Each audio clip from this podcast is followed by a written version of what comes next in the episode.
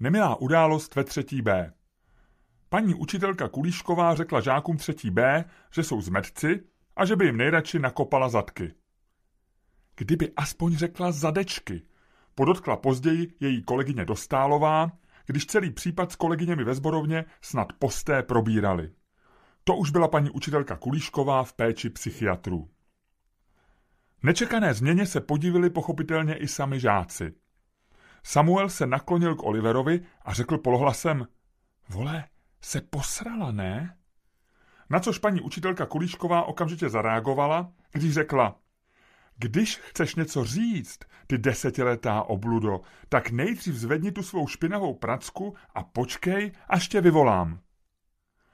Mluvila s dětmi stále se svým typickým úsměvem na tváři a laskavým hlasem, což jejímu chování dodávalo na působivosti. Došla k lavici, pohladila Olivera po hlavě a dodala Navíc si z rozhovoru nevybral pravého partnera. Tenhle imbecil nemá v mozku dost neuronů, aby rozuměl čemukoliv jinému, než řečem o žrádle. A až vyroste, ještě o chlastu.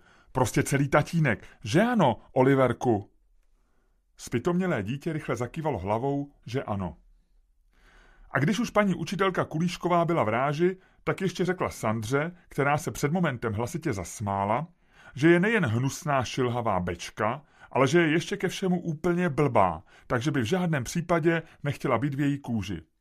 Protože život se dá jakž takž přežít, když je ženská hnusná hydra.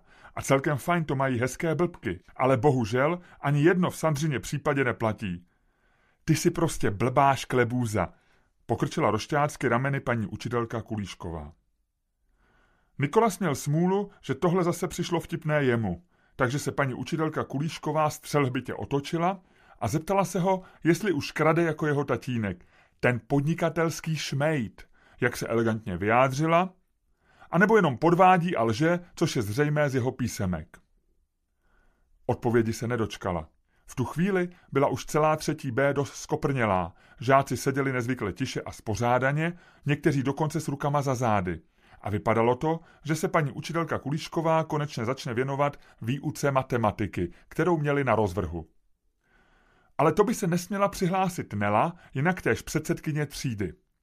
Odkašlala si a řekla, prosím, paní učitelko, abyste nás přestala urážet, protože my jsme nic špatného neudělali.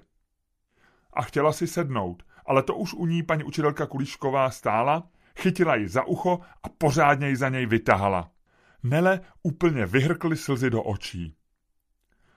Paní učitelka Kulišková zamyšleně řekla, takhle měli ve škole tahat za uši tvou maminku, protože pak by z ní byla slušná lidská bytost a ne bezpáteřní mrcha, která se prosouložila až do parlamentu.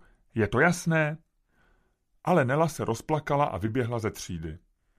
Chadima pak z poslední lavice tajně zavolal na linku bezpečí a její operátor informaci o nebezpečné učitelce atakující žáky předal na policii. Výjezdovka byla ve škole za 15 minut. Určitou roli nepochybně hrálo to, že se jednalo o prestižní školu, kam své děti dávala řada významných a známých lidí. Celkem zbytečně přijelo osm příslušníků zásahové jednotky Urna v černých kuklách, protože paní učitelka nebyla ani ozbrojená, ani nebezpečná. A když ji megafonem vyzvali z přízemí, aby opustila třídu, tak to udělala okamžitě. Dobrovolně a ráda, každá minuta strávená s těmi malými sviněmi je nekonečným utrpením. To si ani nepřejte vědět, řekla veliteli zásahu. Ředitel školy v zápětí oznámil ve zborovně, že se kolegyně Kulíšková z pochopitelných důvodů už do práce nevrátí. Neurologické vyšetření později prokázalo, že má v mozku nádor velikosti pingpongového míčku. Operace naštěstí proběhla bez jakýchkoliv komplikací a paní učitelce se vrátil zdravý rozum. Dokonce mohla znovu učit, byt jen záskoky, a to na základní škole na sídlišti na druhém konci města, kde ji nikdo neznal. Děti však už zase jen chválila, hladila po vlasech a psala jim do žákovských krasopisné jedničky. K podivuhodné proměně ovšem došlo se žáky třetí B. Všichni se začali více a lépe učit, soutěžili v pravdomluvnosti a poctivosti, každý si dokonce stanovil nějaký osobní cíl. Například Sandra začala sportovat a hubnout, zatímco Nikolas vstoupil do skautu. Všimli si toho jak učitelé, tak i rodiče. Ve zborovně se změna v chování vysvětlovala tak, že žáci třetí B cítí část viny za to, že se paní učitelce Kulíškové udělal nádor a svým polepšením chtějí tuto vinu odčinit. Rodiče takto naivní nebyli.